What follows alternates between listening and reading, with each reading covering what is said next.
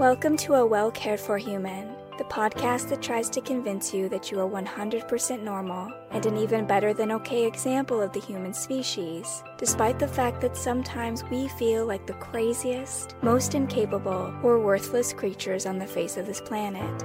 I'm Kory, an author, a creative, and the host of the show. Whatever you're bringing to the table today, I hope this episode proves to be a dose of inspiration for you on your quest to become a well cared for human. You can find the episode show notes, your free wellness blueprint, and more at a wellcaredforhuman.com. And as always, thank you for listening. Hello, humans. It's your host, Kory, and today I want to talk about play the importance of play, how to play, what play looks like as an adult but before I go into that, I have a few other announcements. First of all, my recording setup is a little different today. I'm traveling, and so the position of my microphone is not where it usually is. Hopefully, I can get as much of the background noise or movement or the weird audio fluctuations out of the audio in editing. But if today's episode proves to be a little rougher than usual, please bear with me. Secondly, because of the time of year, I want to remind you that there are a couple of throwback episodes that you might want to check out, such as How to Practice Gratitude, which is episode 16, I believe, How to Take Care of Yourself During the Holidays, which is episode 37, and to look at the how to make your New Year's resolutions, depending on when you're listening to this. And I believe that one is a few episodes after the how to take care of yourself during the holidays. They're pretty close together. So go back and listen to those if you haven't already, or maybe you have listened to them but you need a refresher because the holidays can be a challenging time for a lot of us for very different reasons. And so if you need that extra support, please don't be shy. Please go and do whatever you need to in order to take good care of yourself. So, play. What is it? Why does it matter? And also, why did I come up with this topic?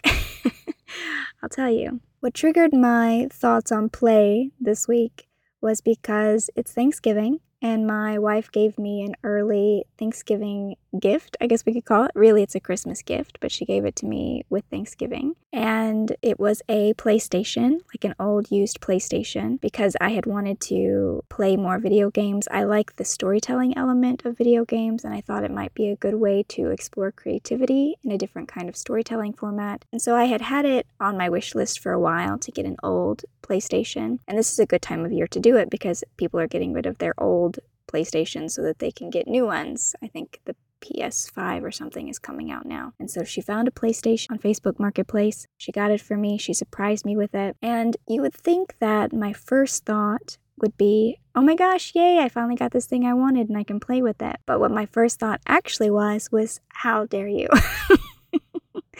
How dare you give me something so distracting at a time where I am so incredibly busy? Because I am very busy right now. I am working on a book deadline. My next book is due to my editor, Toby, on December 4th and it's not ready. I also want to keep putting out these episodes every week, so there's that. There's all the usual holiday stuff that we do every year. Me and every other family who has the I'll say privilege to have loved ones and houses and stuff to fuss over, people to visit, that kind of thing. So there's a lot going on because of the holidays. I also work for and with a nonprofit, an environmental nonprofit called Community Conservation. They work on protecting wildlife and biodiversity around the world. And so this is a big time of year for them because they're trying to get a lot of donations before the end of year. And then there's also all the other things I'm trying to do with speaking and business and pitching. And so there's just a lot going on. And so between now and like December 4th or 5th, I'm really pressed for time. And so here she's given me this thing I want. And all I can think of is how terrible.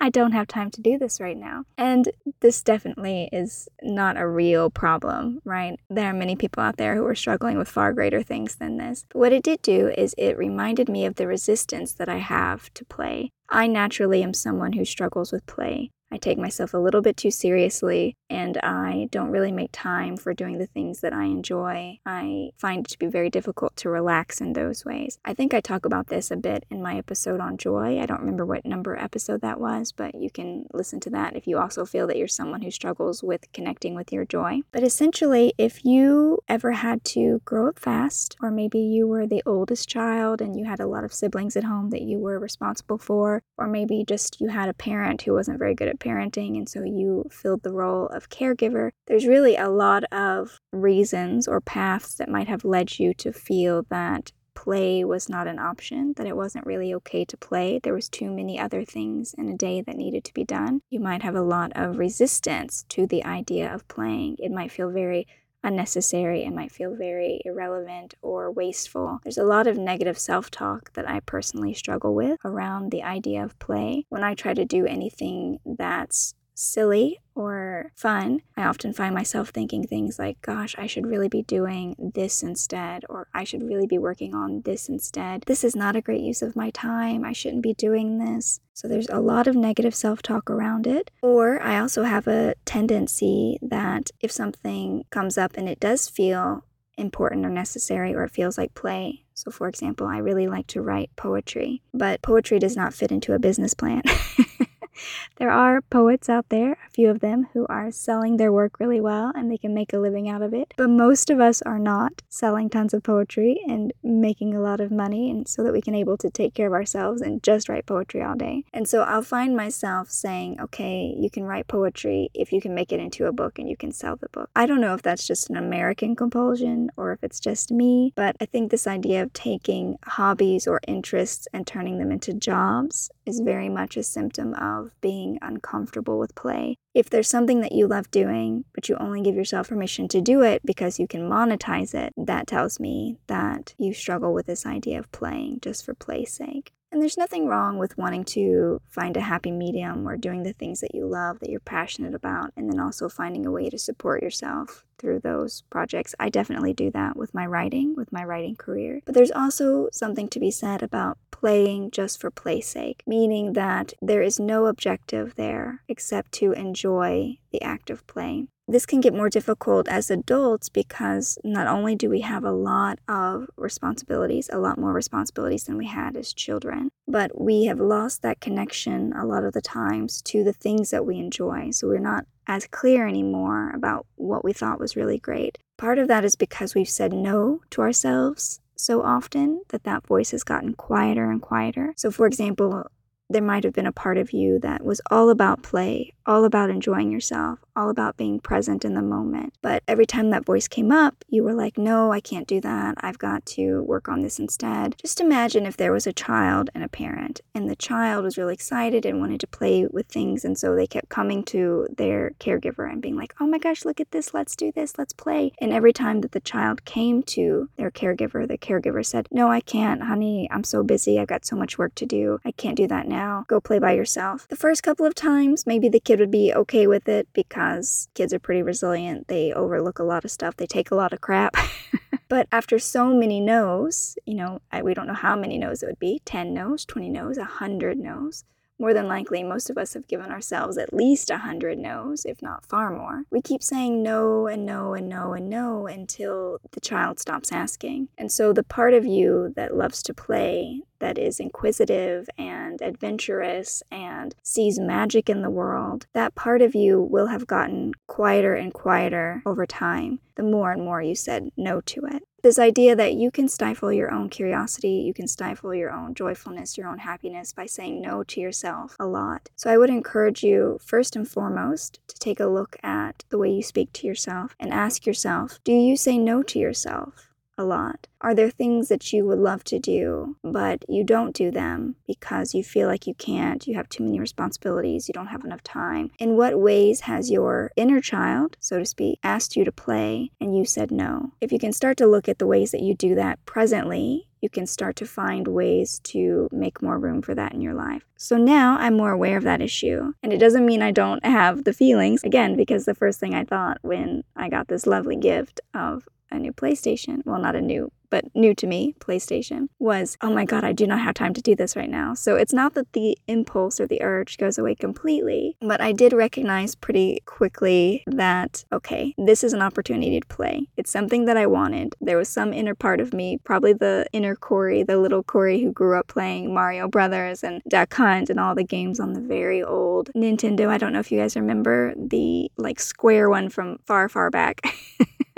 this would be for you 80s and 90s kids from the dawn of time. If you're any younger than that, probably sounds ancient. But these old games, I played a lot of them when I got home from school because I did have two pretty absent parents, and that was how I entertained myself as I would play these games. And so it was probably a bit of nostalgia as well that made me feel drawn to checking out video games again, to looking into playing more of them. I'd always played Sims. I find Sims to be very fun because there's a lot of storytelling built in for The Sims as well. You create characters, which is not unlike creating characters for books or for novels, for stories. So you create people and then they start living out their lives. And so you can create these interactions. They can make new friends or fall in love or build businesses. They can do different things. They can be turned into vampires, werewolves, or zombies. So there's a lot there to play with. And I've always gravitated toward those storytelling elements. And so there's probably a part of me that was thinking, oh, I should try video games again because I do enjoy strategy. I do enjoy storytelling and I want to play. But again, as soon as the opportunity came, I told myself, no, I'm too busy for that, which is interesting because play has a lot of benefits, kind of connecting to what I talked about last time with the rest. Actually, I don't think it was last week. I think it was the week before. I had an episode on rest about how difficult it can be to give yourself permission to rest. But in fact, rest is incredibly beneficial. It restores you, it gives you so much more energy. You can get a lot more done a lot more quickly if you just take a time out. Play is also like that. If you just give yourself permission to play, you get a lot of benefits. You have increased capacity for difficulty, you have resiliency, you have curiosity, you have more joy, and all of these things inoculate you against difficulties, inoculate you against disappointments.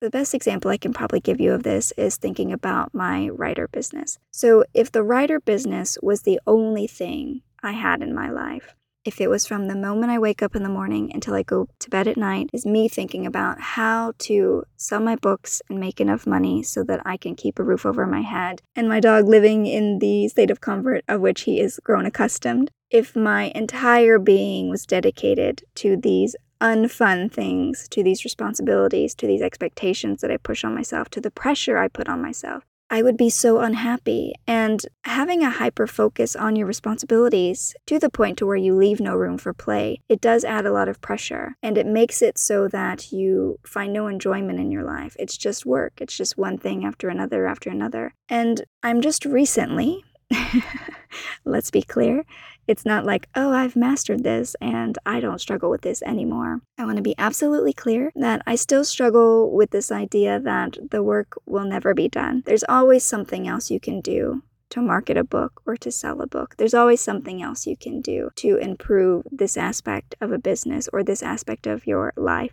There's always something that comes up. And so if you're telling yourself, I'm going to play later, I'm going to play when I have more time, I'm going to play when the conditions are right for play, you'll never get to it. It will never happen. You'll never have time to do those things that light you up because there's always going to be a new task, a new item demanding your attention. It will just come in and take the place of whatever you just managed to complete. And so, because it is like that, we have to find ways to build in these moments of happiness, of playfulness, even though things are in motion, even though there's a moving target. Part of that is about saying yes to that child within you when it comes and says, let's play. Part of it is also about figuring out what lights you up because it may very well be that you no longer know what lights you up. I started with looking at the things that I enjoyed as a child, so it wasn't easy for me immediately to figure out what I could do to play because, again, I was pretty disconnected from it. There was a lot going on in my life as a kid, and then also as an adult, I have a lot going on. So it wasn't natural for me to think of, oh, I really enjoy doing this. In fact, I just had no idea what I, what I enjoyed doing. I started thinking about things that I really loved and that I enjoyed as a kid. I looked through old photographs of me as a kid and seeing what I was doing, what I was playing. And so I could find photographs that supported this evidence. And so some of the pictures that I found was me playing board games, which I do love to do, but you got to have people to play board games. Me playing on my piano, which I did enjoy doing. I love making music. Me playing with paper dolls, which I also did enjoy, or even just having dolls. Generally, you can, again, make stories with dolls. I think I just liked making stories. Lots of pictures of me with books, with me reading. So, reading is a play activity for me. Baking is play for me as well. When I'm baking, it definitely feels like play. And this could go back to my easy bake oven days. I don't know if any of you ever had an easy bake oven.